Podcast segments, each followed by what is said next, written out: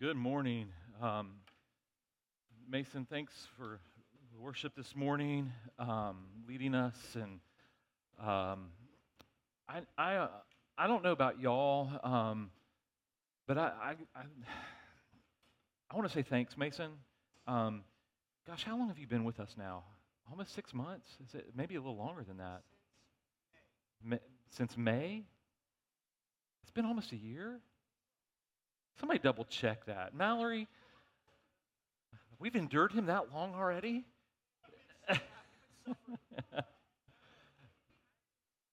And we hired you in August. I think you may have picked up some things. So, um, yeah, so um, just, Mason, I just appreciate your heart. I, and y'all need to know this. Mason and I, um, because of his student schedule and stuff, we, we, we try to have a regular meeting about every other week. It's been interrupted for a couple weeks now, and we, we were texting and like we both missed the, the friendship and just getting together. Um, pray for him as, as I'm trying to mentor him and uh, just encourage him about some of his own growth.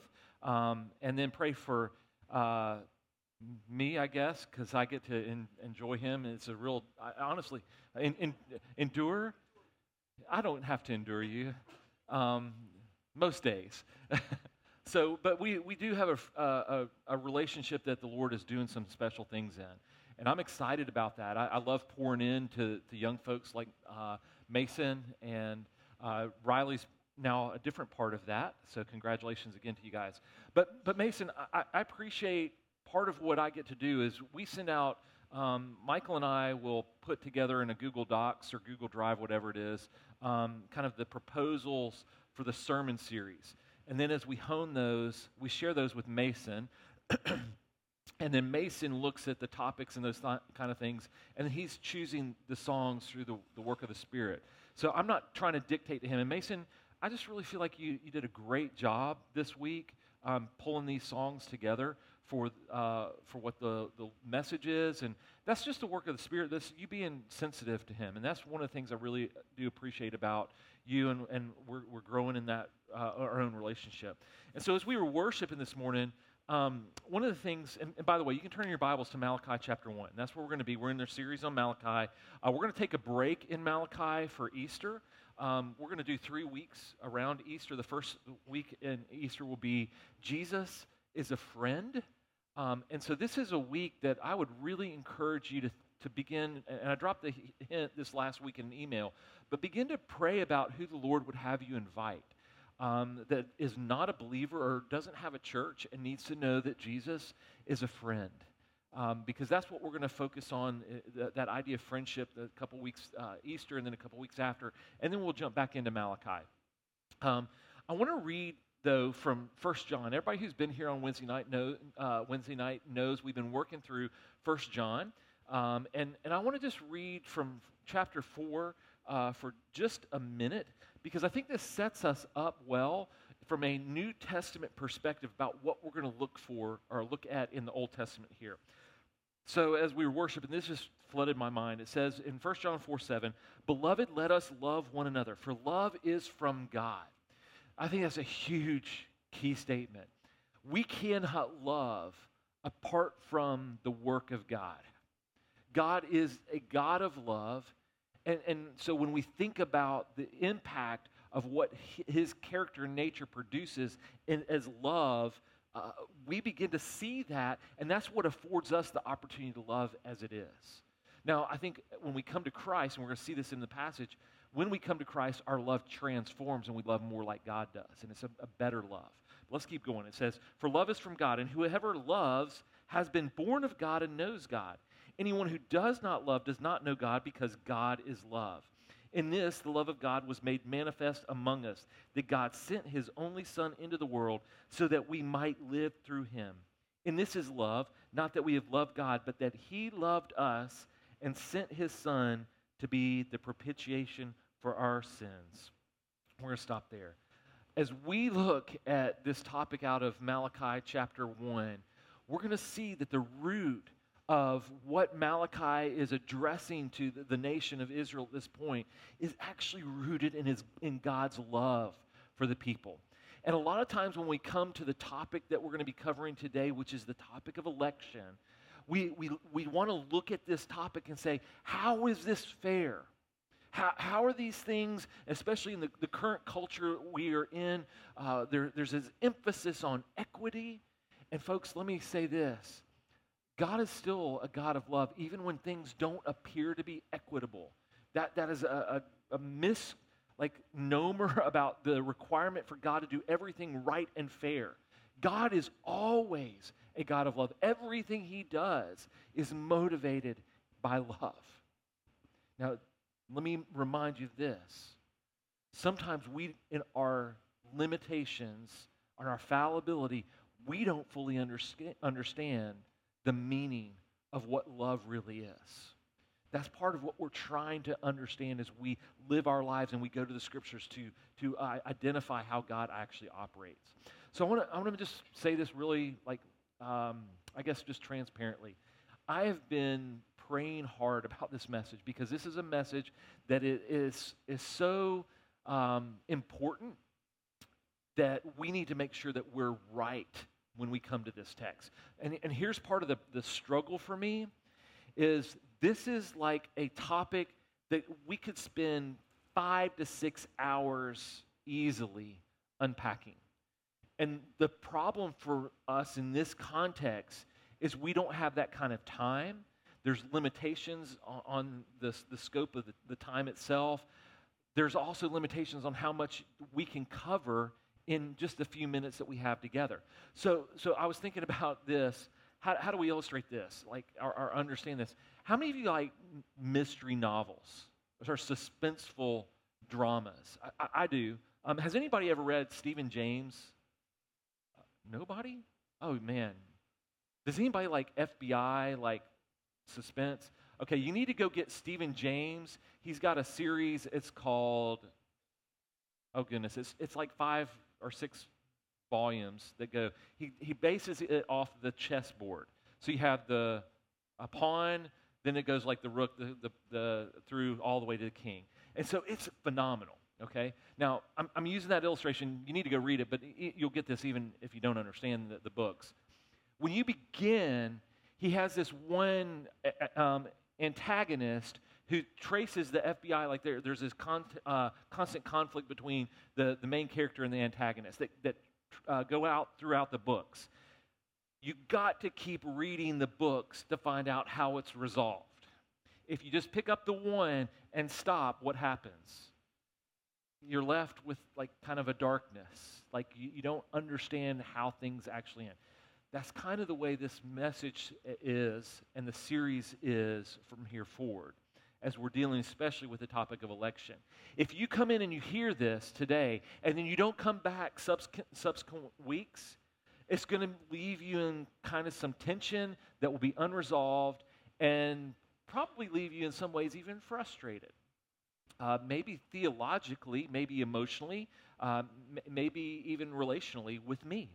Um, and so I, I'm kind of, in one sense, begging you to stay with us through this series. And if you can't be here, like physically for some reason, please know that we uh, record these and we put them out so you can go and get the rest of the context.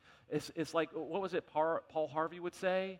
And now for the rest of the story. So, so tune in next week for the rest of the story, okay? And then the next week for the rest of the story because we're going to try to do this. So is that enough an apologetic and y'all to know Matt's doing his best to like make this palatable, but also to, to keep y'all hooked in and, and, and stuff. Okay, good.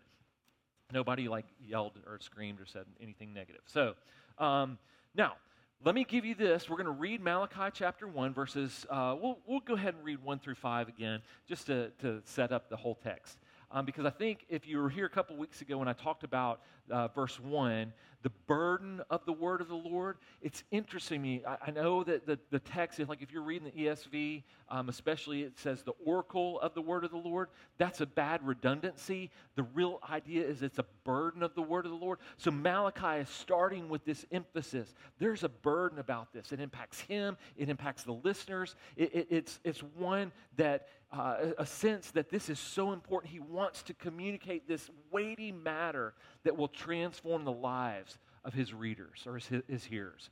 So, the oracle or the burden of the word of the Lord to Israel by Malachi. Immediately, let's, let's listen to the context about this love. He says, I have loved you, says the Lord. But you say, How have you loved us? Is not Esau Jacob's brother, declares the Lord? Yet I have loved Jacob, but Esau I have hated. I have laid waste his hill country and left his heritage to jackals of the desert. If Edom says, We are shattered, but we will, be, we will rebuild the ruins, the Lord of hosts says, They may build, but I will tear down.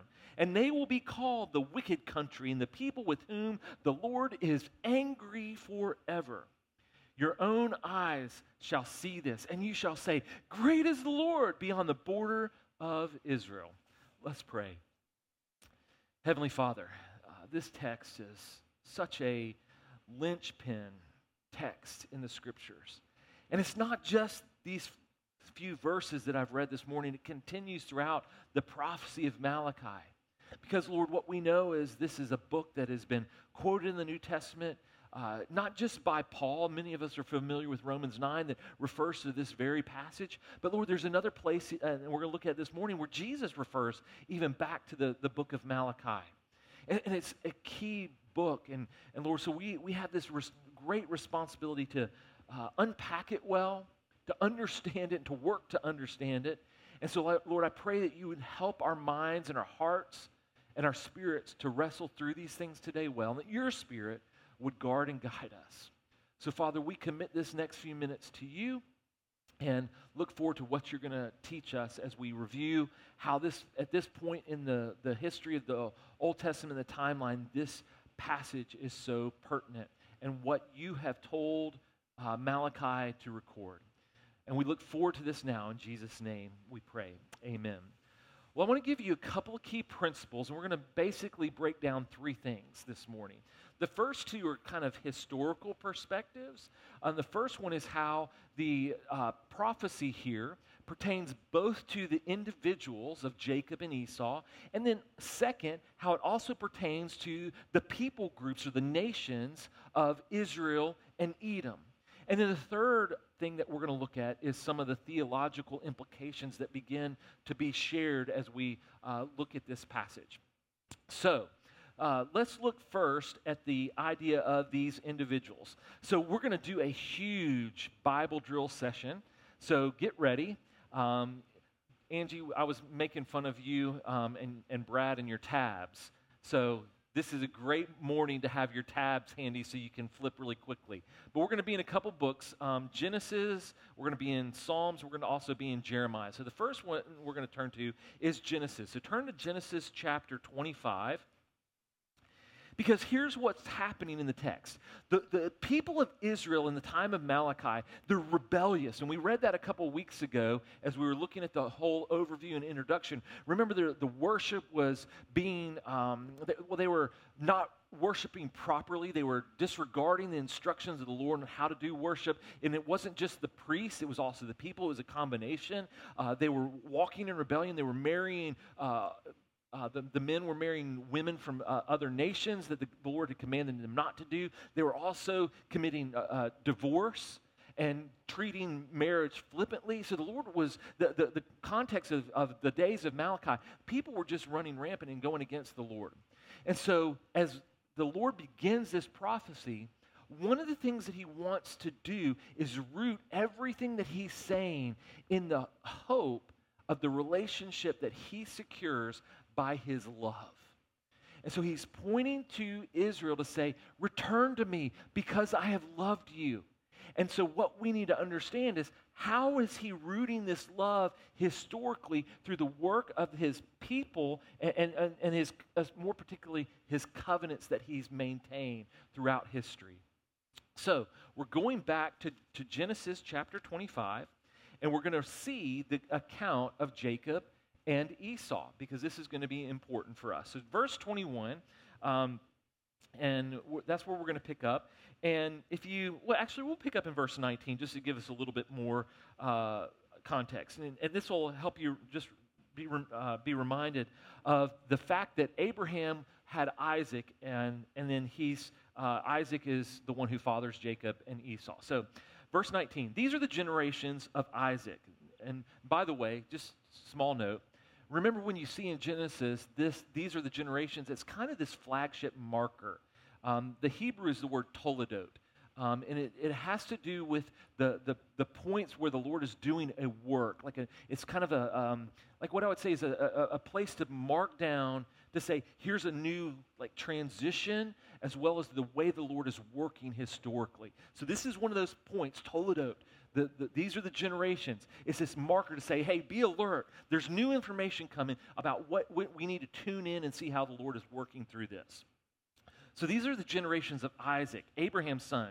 Abraham fathered Isaac, and Isaac was 40 years old when he took Rebekah, the daughter of Bethuel, the Aramean of Paddan Aram, the sister of Laban, the Aramean, to be his wife. And Isaac prayed to the Lord for his wife because she was barren. And the Lord granted his prayer, and Rebekah, his wife, conceived. The children struggled together within her. And she said, If it is thus, why is this happening to me? So, th- so the twins are, are she's um, laden with twins, okay? Um, and obviously, at some point, these twins begin to struggle in an extremely unusual way. Gina, I'm sitting here watching you grin. I can only imagine seeing Preston and Royal now as y'all are 10, right? 11, you're 11. You're crazy boys. Climbing trees, active. Were they that active in the womb? Were. They were. Okay. So you may have a Rebecca kind of experience. Okay. So I'm just so, sorry. That just kind of popped into my brain. So here, here's the idea that these children obviously struggled intensely for her to have identified this, and it concerned her. She, she may have been feeling like she was concerned about the pregnancy itself, but it was so intense that she does something unique. She went to inquire of the Lord. And so here's what happens, and this is so amazing. So the Lord said to her, verse 23 Two nations are in your womb, and two peoples from within you shall be divided.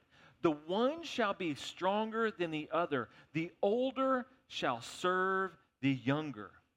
Now, that literally is the Lord turning the culture and the, the way that the, the culture had uh, set up their relationship structure upside down. Because according to the, the laws of the land and how everyone operated, who would be the one who would receive the blessing, who would be the leader in the family out of those two boys? It should have been the first. But before they're even born, the Lord tells Rebekah, I'm going to do something unique. I'm going to reverse this order, and it's going to make a difference in the lives not only of these two boys, but of nations to come out of them. So we have the individual struggle, and then we have the promise of nations being in struggle and conflict as well. So let's, uh, and, and the key is at verse, uh, the end of verse 23 the older shall serve the younger. So let's continue to read. When her days to give birth were completed, behold, there were twins in her womb. The first came out red. All his body was like a hairy cloak. So they called his name Esau. Afterward, his brother came out with his hand, holding Esau's heel. So his name was called Jacob. Isaac was 60 years old when she bore them. When the boys grew up, Esau was a skillful, skillful hunter a man of the field, while Jacob was a quiet man dwelling in tents. So let's stop right there. Actually, let's read the next verse. Isaac loved Jacob. I'm sorry, Isaac loved Esau because he ate of his game, but Rebekah loved Jacob. So here's so we have these two boys that are born, and we've got this prophecy from the Lord directly that things are going to be reversed about their upbringing. But what at this point we don't know how that's going to happen. We just know that that is the, the, the promise of circumstances that will eventually come. So here's what happens the boys end up growing, they get older, and then at a point, there's this um, situation where Esau, the hunter, Go, comes in from the hunt, and I'm just going to summarize some of this because we don't have time to read it all. Most of you will probably remember this account anyhow. Esau comes in from the hunt. He didn't. He wasn't successful, and he's really hungry. There's no telling how many days he'd been out trying to, to secure food. But Jacob had fixed some red lentil soup of some kind, and we don't understand how, what it, uh, like was totally made of, but it was kind of red. And so Esau is famished, And he's like, if I don't eat now, I'm going to die. And so Jacob, who is literally his name means the supplanter or the heel grabber, the one who tries to trick, is that idea. He takes this opportunity to look at Esau and say, I'll give you some soup if you trade it for your birthright. So you will not be able to have that birthright. It's going to be mine for that soup. And that's what happens. So, um, essentially, that's one of those places that we begin to see the prophecy of the Lord being fulfilled. Esau has given up the right to lead Jacob for that bowl of soup. Jacob is now going to lead Esau because of his trickery in that sense. Even though it was totally up forthright, it's just uh, he took seized the opportunity, took advantage of the moment, and he then gets the birthright. So let's turn over to Genesis 27. So here we come into a different context just a little bit later in their lives. Isaac is a, a, about to pass away. He's gotten old. His eyesight is so bad that he can't see and determine which one of the, the boys is actually present before him until he touches them and makes, makes sure that you know, he's like, okay, that's Esau. Because remember, how was Esau born? He was a hairy redhead, okay? So um, Jacob was probably not quite that way.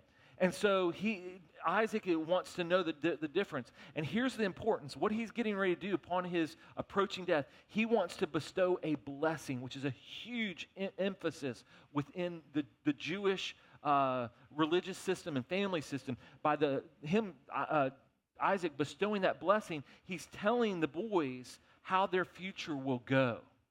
And so that blessing, the boys are anticipating the, the honoring of that blessing.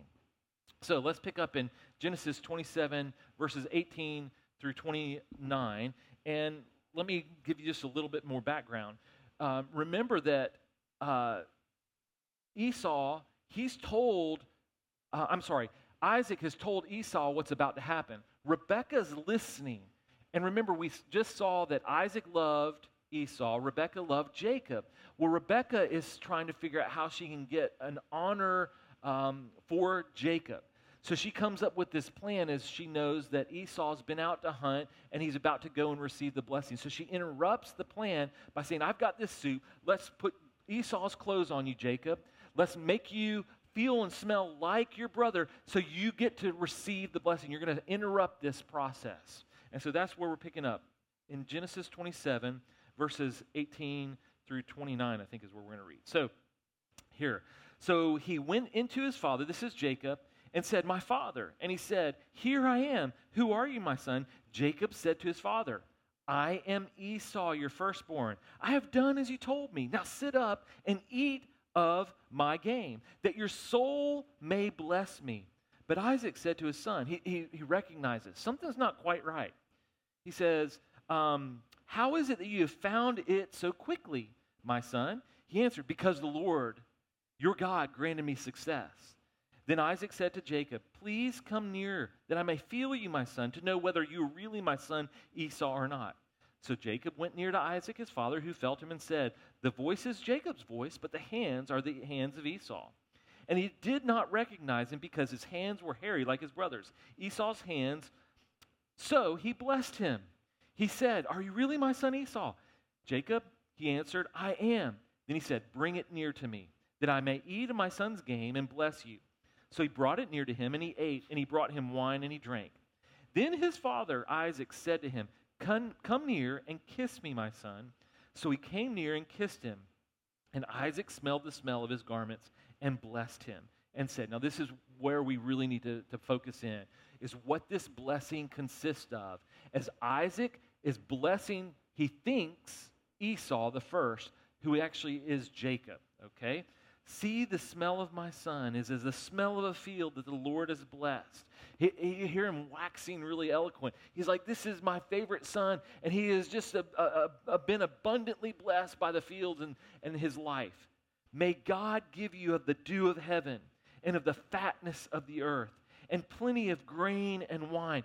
Now, now don't let that escape you. Isaac is, is blessing and saying, The land and all that is in it is going to make you prosper. You're going to be wealthy. You're going to have success where you go. Okay? Verse 29, here's where it gets really specific, thinking about the earlier prophecy to Rebecca about the older, I'm sorry, the younger serving, I'm sorry, the older serving the younger, okay? Here's where it goes the older serving the younger. Let people serve you, and nations bow down to you. Be Lord over your brothers, and may your mother's sons bow down to you. Cursed be everyone who curses you, and blessed be everyone who blesses you. Do you hear the am- amazing twist and the promise of the blessings that Jacob has now secured through the trickery that he has uh, worked through his father? But the blessing is what? He is going to reap the benefits of the, the, the land. He's going to uh, lord over nations. And not only that, all the other nations that are not from him will be what? Cursed. And they will, if they curse the nations that come from Jacob, they will be cursed. So, all of that is this historical picture. Now, I, I want to remind you, because this is where, like, there, there's ideas about the, the, issues around election. Some people hold that it's a, election really pertains more to the nations than it does to individuals. And I'll be honest, I've wrestled through that. But here's the truth the election of the nations can't happen apart from the election of the individuals. And we see that in Malachi, especially. As I've been praying over that, it's like, why does the Lord use both the individuals and the nation? It's because it's, it's both, it's a both and. Because the nations are certainly represented in these individuals, and these individuals certainly receive the blessings themselves. So, what happens as a result individually between Esau and Jacob at this point? Well, they go their separate ways because remember, Rebecca, uh, uh, um, Esau comes back in and he says, Father, I'm here. And Isaac realizes what happens, and he bestows a separate blessing on Esau that is actually a, a negative one in some ways. And then Jacob and Rebecca fear that he's going to be killed by Esau, so he flees, and then the, the boys basically separate. Well, here's what's interesting to me. Um, what happens with Esau is so unique. Now, I, I'm gonna we're gonna do a little Bible drill thing here that's a little unusual. Everybody take your Bibles, and if you have an electronic Bible, I don't know what to tell you because you're going to be looking for maps. Okay, so if you have a really good electronic Bible, you might have a map program on it. But I'm going to the back of my Bible, literally my colored maps right here. Okay, and what I'm looking at, I'm, I'm going to look at two of these maps. This is actually the third map. The first one in my Bible is the biblical world of the patriarchs. The second one is the route of the Exodus. And the third is the 12 tribes of Israel. So the second and third are helpful the, the route of the Exodus and then the 12 tribes of Israel. And here's why. Um, some of y'all, y'all don't have the right Bible that I'm preaching from. So if you have the wrong Bible, we just need to compare maps. Okay, I'm teasing, obviously. So, what's that? You'll take donations, yeah, to get the right Bible. Okay. So I'm going to look at the route of the Exodus because I think it's a little bit more helpful than the, uh, the, the one of the 12 tribes, even though it'll help you.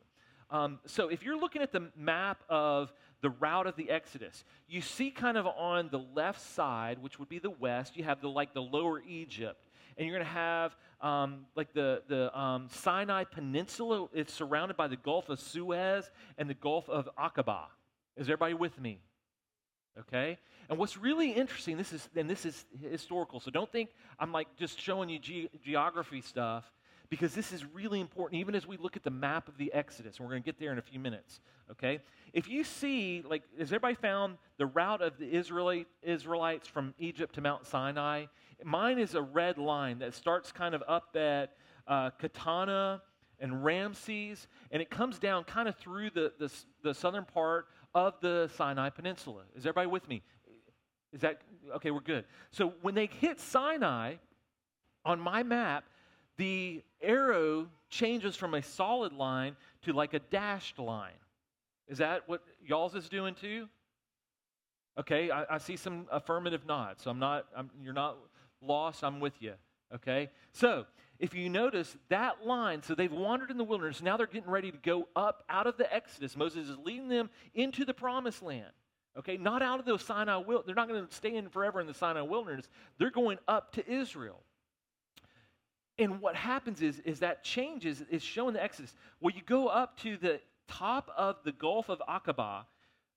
My map has a little town called Taba or Ezion Geber. Is everybody seeing that? Right at the north part of the Gulf of Aqaba. And then what happens, if you notice above that in kind of the gray text, there is the land of Edom. You follow me? Does everybody see Edom right there? So it's kind of directly between the Dead Sea and the Gulf of Aqaba. That land of Edom, that is the land that Esau settled in when he left Isaac and Rebekah. That land is really unique. On that map, if you look straight between the, land, uh, between the Dead Sea and the Gulf of Aqaba, you're going to see, uh, at least on mine, Petra. How many of you are familiar with Petra? Okay, some of you are. You probably know, uh, you're, you're, familiar with it even though you may not be. Petra is like, when, when, you remember, how many of you watched Raiders of the Lost Ark? Yeah, okay. You remember when they went into that place in the, in the mountain, they went through the valley, and, and then it's like there's this huge piece of uh, historic place that they go in and the, um, the old, it, it, was when they're looking for the grail. And this, this cut into the stone, there's this uh, beautiful place um, with columns and all those things. It's taking the idea of Petra right there. It's interesting. If you go look at really good pictures of Petra, the ground there is red. That's actually part of the land that Esau occupied in Edom.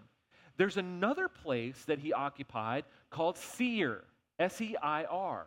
That was a mountain, a high ground that actually would retain the water because that's an arid area. But Seir was this high enough place that the rain would, would come there when it wouldn't go to the arid ground and they could farm and they could live. And there's some really incredible like principles about how that land is farmable. Uh, like it's open for agriculture and all those kind of things, okay?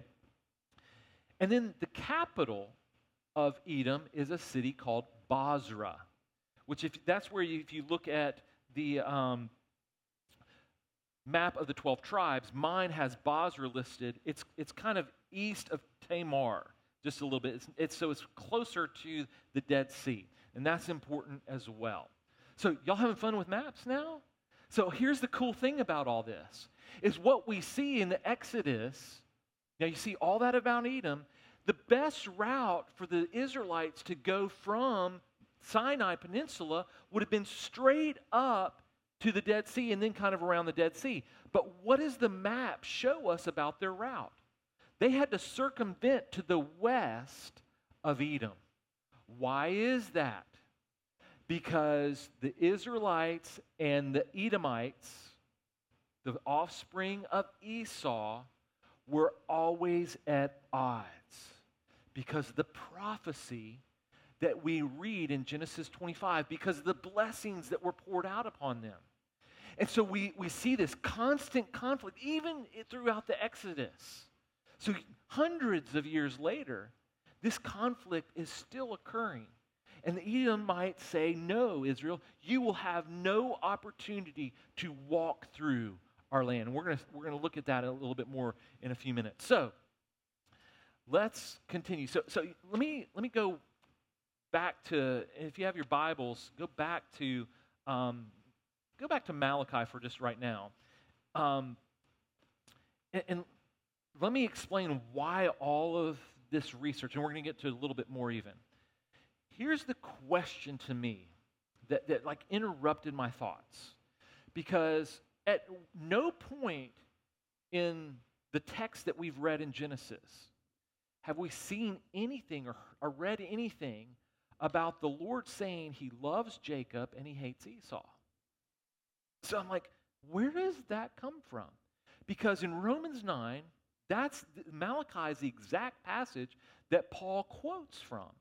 In Romans 9, he says that Jacob I've loved and Esau I've hated, as he's referring to these things. So I'm like, why did the Lord say that to Malachi? Because it's not Malachi writing that. It's not like his own prophecy. It's the he's recording the Lord says this. It's the Lord's words exactly. So, uh, so I was like, how do we see this distinction? Because the love of the Lord and the hatred of the Lord, those are very polar things. And so I was like, how, how, do, how does all that reconcile? Where does it come from? How does it show up through the Old Testament historically? So here's what I started realizing the prophecies, though they don't say it, what we see fleshed out through the history and the prophecies bears witness to that kind of strong language about his love for Jacob and the nation of Israel and his hatred for Esau and the Edomites that come out of his line lineage. Now, let's go a little further. So, look at um, well, let me let me just catch you up on a little bit of history. Um, so, David. Well, actually, let me just give you a couple pieces here. Number one, if you go back and look in First Samuel, Saul, Saul, King Saul, he fought the Edomites consistently. King David fought the Edomites. Here's an interesting thing. In 1 Samuel, um, 8, no, I'm sorry, it's in 2 Samuel 18. Both of these are in 2 Samuel. 2 Samuel 8, verse 13. Um, David killed some 18,000 men that were Edomites. That's a ton. Now, here's what's interesting. His, one of the men actually escaped. His name was, um, I want to make sure I get this, Hadad. He escaped. Now, Joab was the commander of David's army, and somehow he, he escaped. Hadad escaped Joab. Later, Hadad goes to Egypt. He's blessed by Pharaoh, and his, his progeny and offspring, they continue to grow. So, this Edomite, Uh, though they've been minimized, they grow again. When Solomon comes on the scene, Hadad has gotten enough strength that he is the bane of Solomon's existence. And then they come back and they continue to develop in the land of Edom.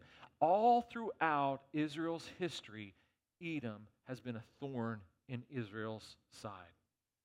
So, what does that mean? We see the prophecy continuing to flesh out. That these two are going to be in, in conflict continually. But what's the end result? Well, this is where I think it gets really a little bit more interesting. So I want to kind of nutshell this real quickly.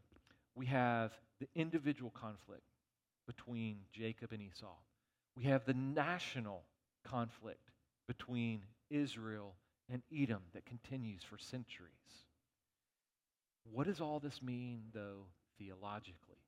This is, this is where the history is a great piece, but there's a message beyond, beyond, behind the history that is a theological implication, and this is what it is.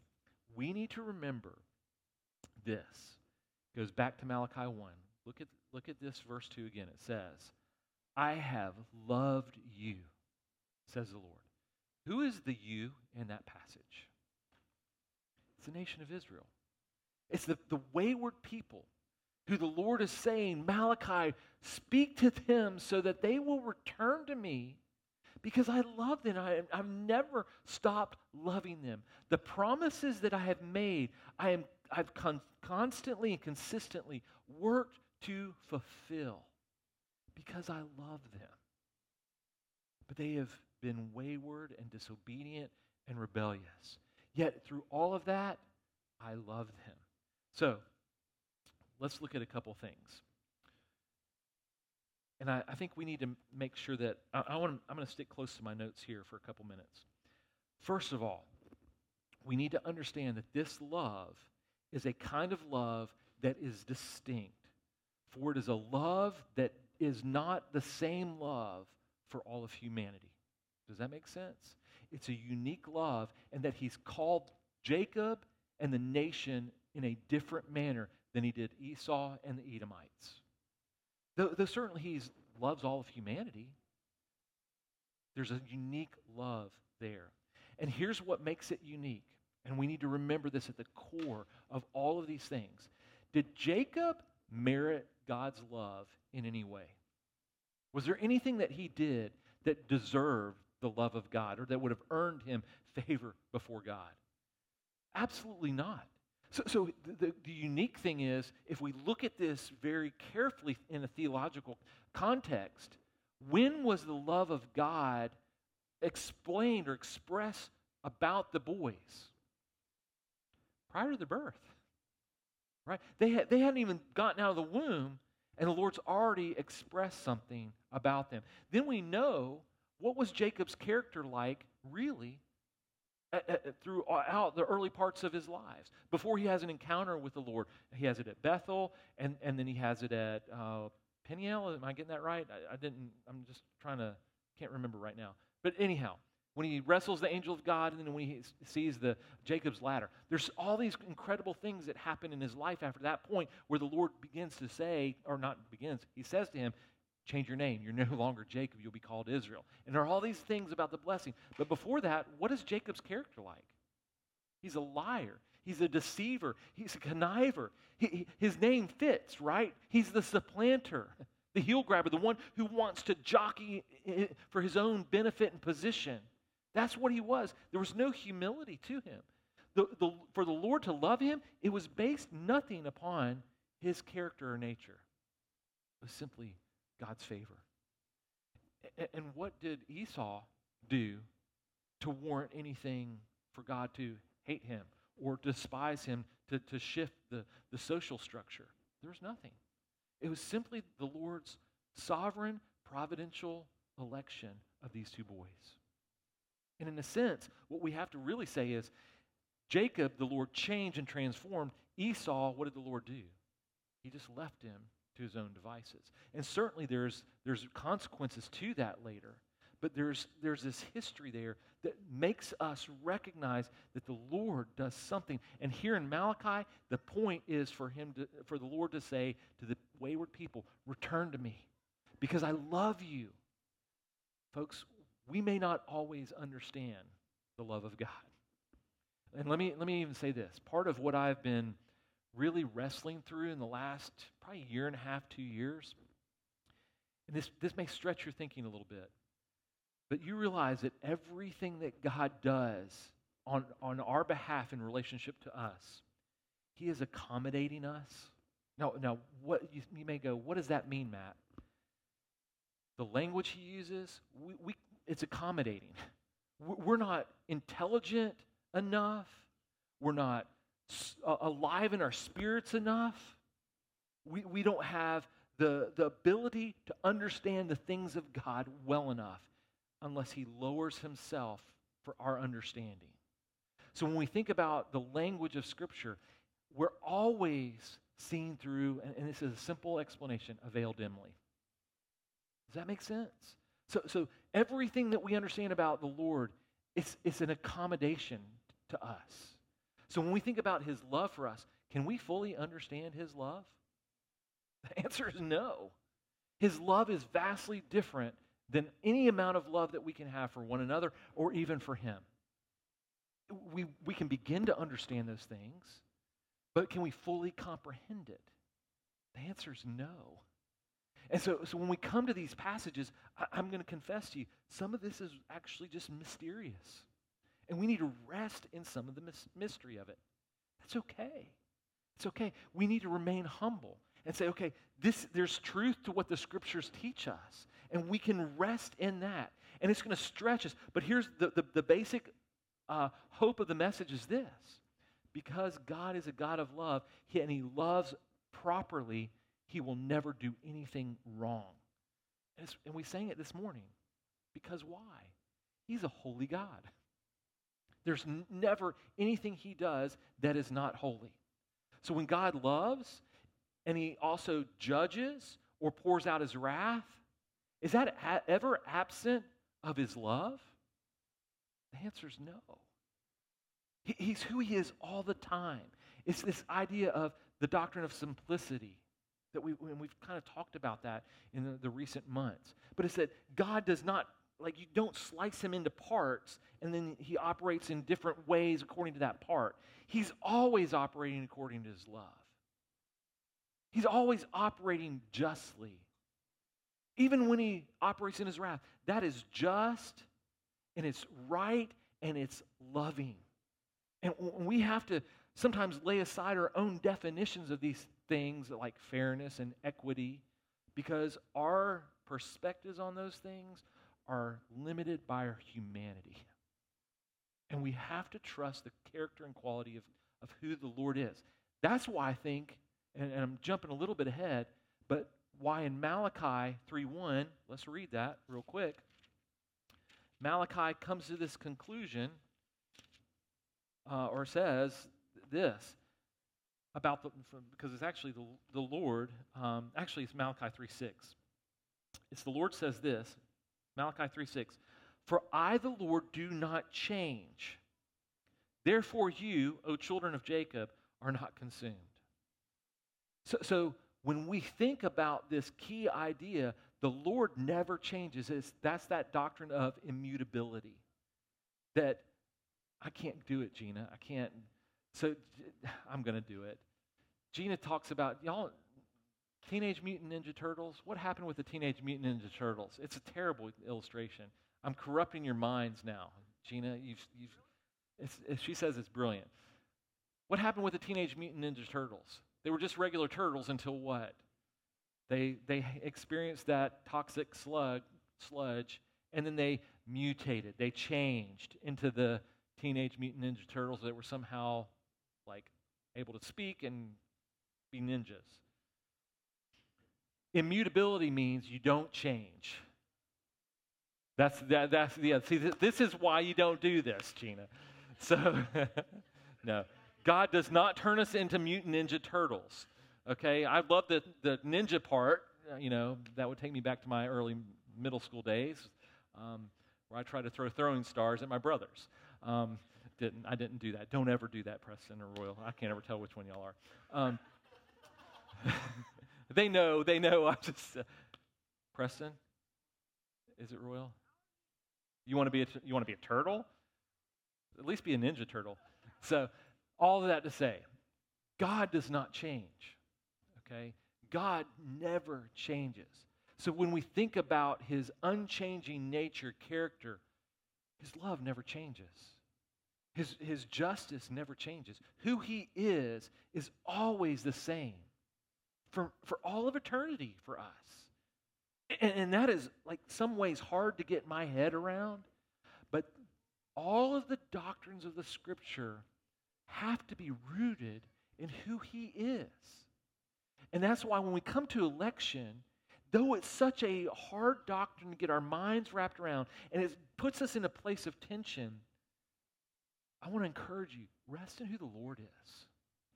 Because Him never changing is the key of all of this. And He loves us with an everlasting love.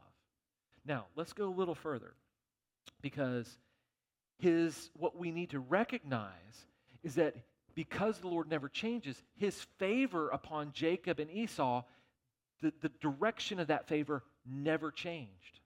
For Jacob, it was always the same, despite his character, despite his nature, despite his struggles. For Esau, it never changed, despite his own issues. All of those things, because the Lord is who he is and his prophecies were given, they never change. So here's what happens turn over to Deuteronomy 7. We're going to see a little more of this history play out because I think this is important for us to understand. Because not only was it for the two individuals, not only was it for the, the land of Edom, this is going to come in and we're going to, we're to look at what Moses says here about the land of Edom and the promises that were given to Abraham, Isaac, and Jacob and that lineage. That Moses coming out of the, the land of uh, Egypt with the Israelites in the Exodus has this to say in Deuteronomy 7, verses 6 through 8. He says, For you are a people holy to the Lord your God.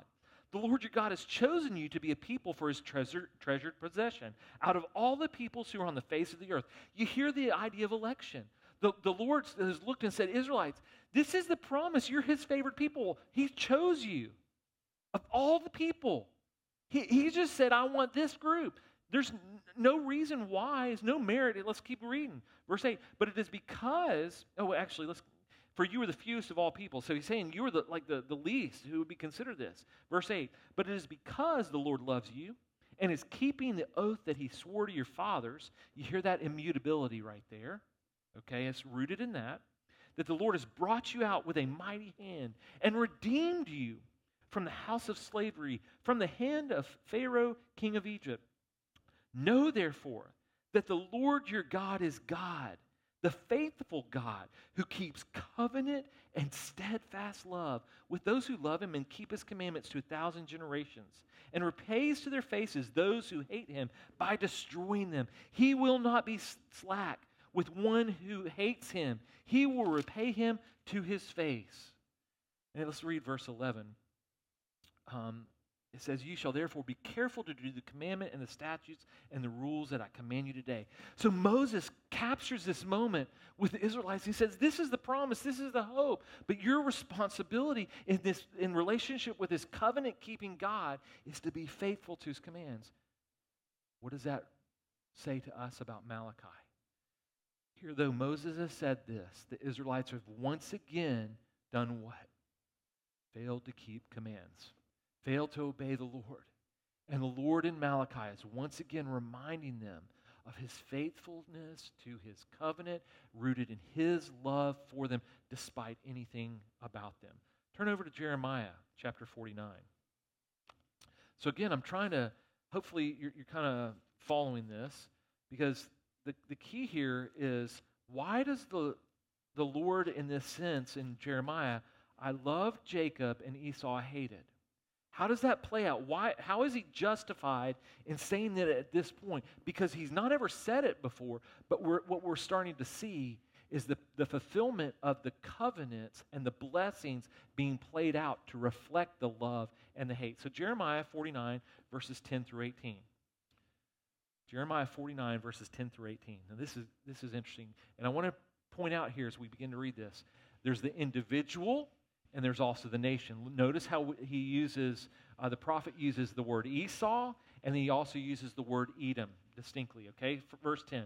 But I have stripped Esau bare. I have uncovered his hiding places, and he is not able to conceal himself. Wow. His children are destroyed, and his brothers and his neighbors, and he is no more. Leave your fatherless children. I will keep them alive, and let your widows trust in me. Verse 12 For thus says the Lord, if those who did not deserve to drink the cup must drink it, will you go unpunished? You shall not go unpunished, but you must drink. So let me, let me pause there because I, I, I wrestled with that for just a minute. Those who did not deserve to drink the cup must drink it. Will you go unpunished? It's this idea of judgment for those who did not deserve it. That, that there's still a discipline that comes because the Lord is mighty. He says, You shall not go unpunished, but you must drink. Verse 13, For I have sworn by myself, declares the Lord. Now, here's interesting that Bozrah, what is Bozrah? The capital of Edom. So there's a shift from Esau to the capital of Edom. Shall become a, listen to this, a horror, a taunt, a waste, and a curse, and all her cities shall be perpetual waste. Whoa, that, that like shocks me. The Lord is, remember the context. Jacob he loves, Esau he hates, Edom is receiving the promise, the prophecy of her destruction. And you hear the Lord's distaste for the people, the offspring of Esau. Listen to those descriptions again, verse 13. A horror, a taunt, a waste, and a curse. All of our cities shall be perpetual waste. Let's continue. For I, I have heard a message from the Lord, and an envoy has been sent among the nations. Gather yourselves together and come against her and rise up for battle. You hear the tension between uh, Israel and Edom. For behold, I will make you small among the nations, despised among mankind. That's the curse on Edom. The horror you inspire has deceived you, and the pride of your heart, you who live in the clefts of the rock. What does that sound like? Petra. Right? It sounds like the people of Petra right there. You who live in the clefts of the rock, who hold the height of the hill. Seir. Though you make your nest as high as the eagles, I will bring you down from there, declares the Lord. Verse 17 Edom shall become a horror Everyone who passes by it will be horrified and will hiss because of all its disasters. As when Sodom and Gomorrah and their neighboring cities were overthrown, says the Lord. No man shall dwell, dwell there, no man shall sojourn in her. What a harsh statement that the Lord makes about Edom. So remember, historically, what we're seeing is this curse, this uh, promise to Jacob of blessing and honor but this curse upon Esau and Edom, now it didn't happen at first, but over time, Edom is ultimately destroyed, and Esau's people are wiped from the face of the planet because the Lord has promised those things, and He has told them that they shall be cursed among all men. Election of Jacob is a serious thing for him to rejoice in. Now, go back to this, and I want to remind you this. Was Esau elected to anything? The answer would be no. He was left in his position of sin and rebellion. He was serving his flesh as an individual that led to a nation that served its flesh and its pride. That they thought, we will live on high, that we will build these cliffs, that we will be such a, a, a wonderful land, that we will be able to subvert and subdue Israel and all the surrounding nations. The Lord removed his hand from them and left them to, to see the end of their sin. But with Jacob, he called him and chose the nation of Israel to something different not by any merit of their own, but simply because of his love and mercy for them. So, let's turn to Psalm 89. We're almost done.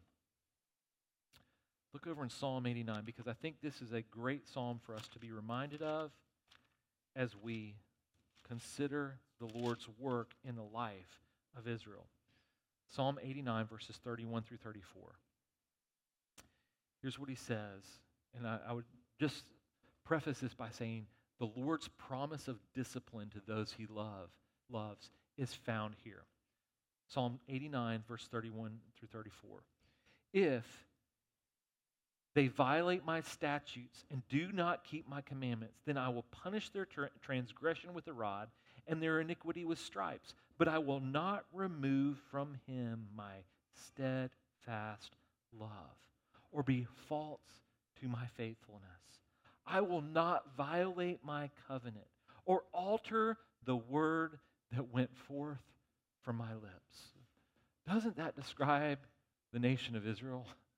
How they constantly broke the commands and the statutes of God, but because of God's faithfulness to his covenant, because of his faithful love to them, he says he will continue to love them and correct them.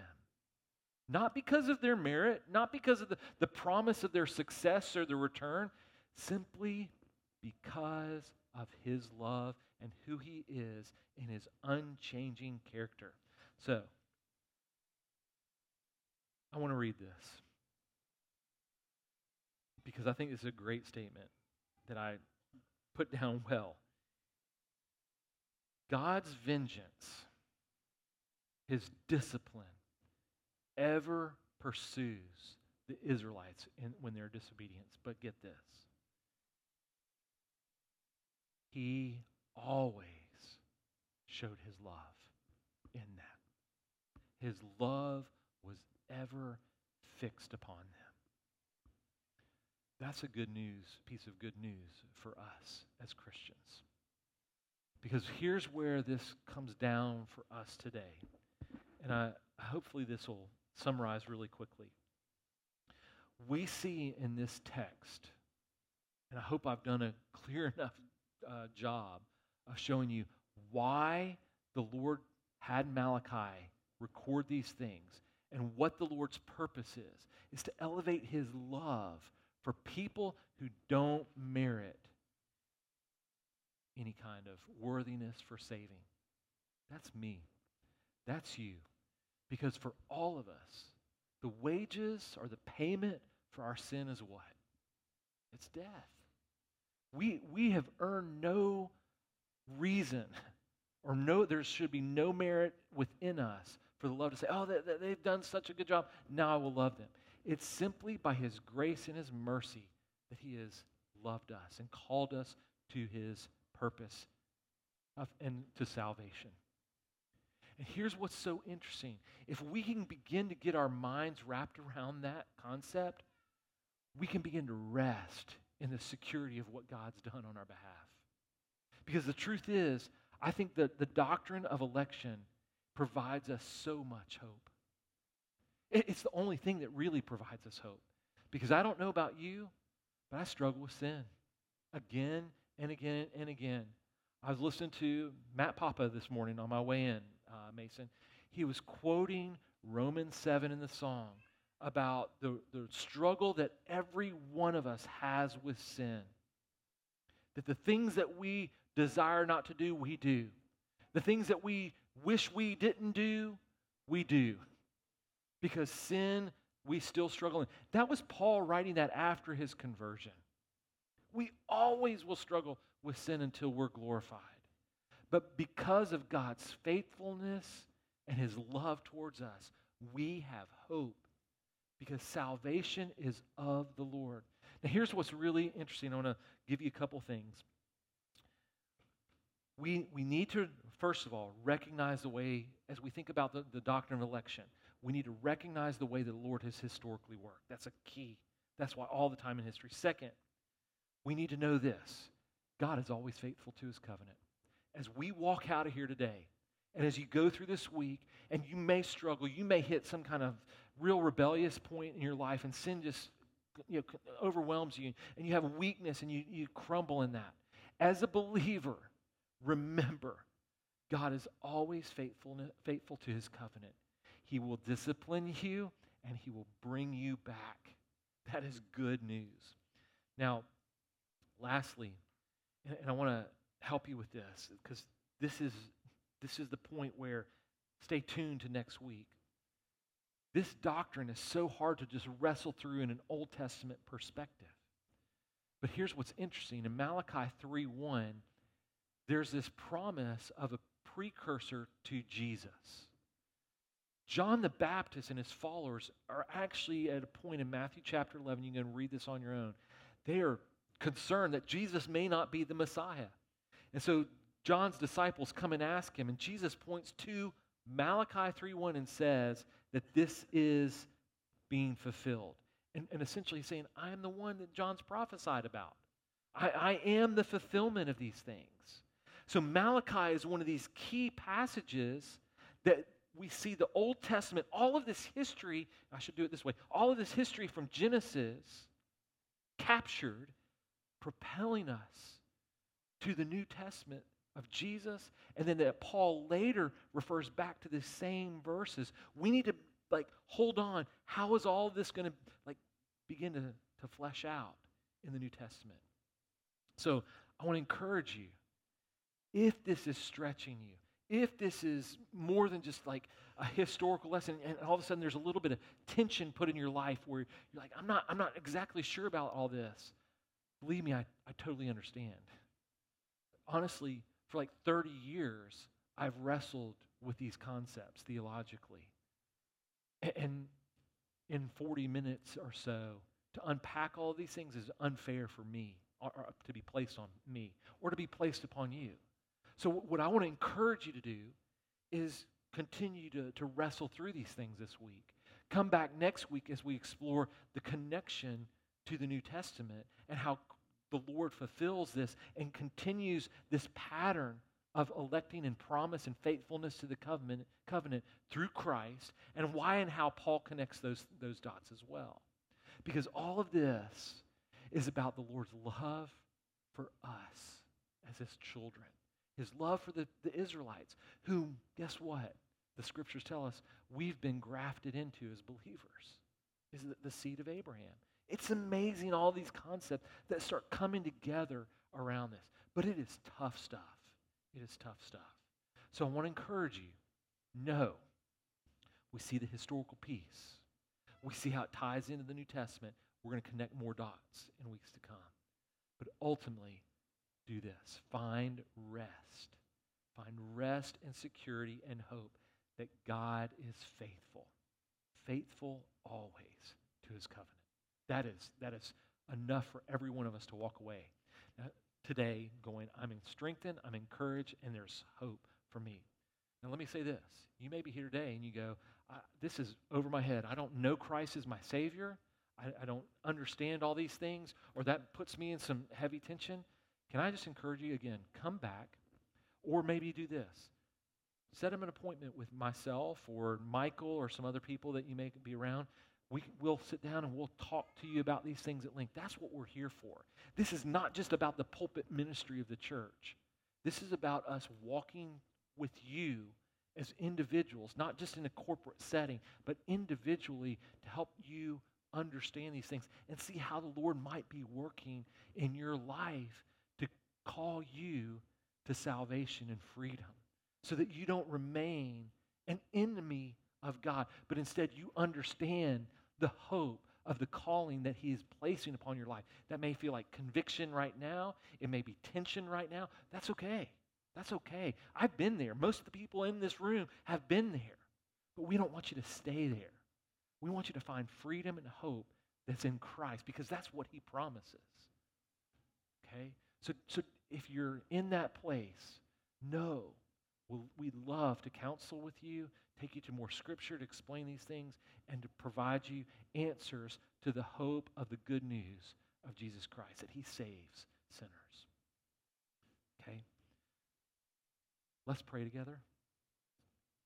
Heavenly Father, rich stuff this morning, lots of history, lots of scripture.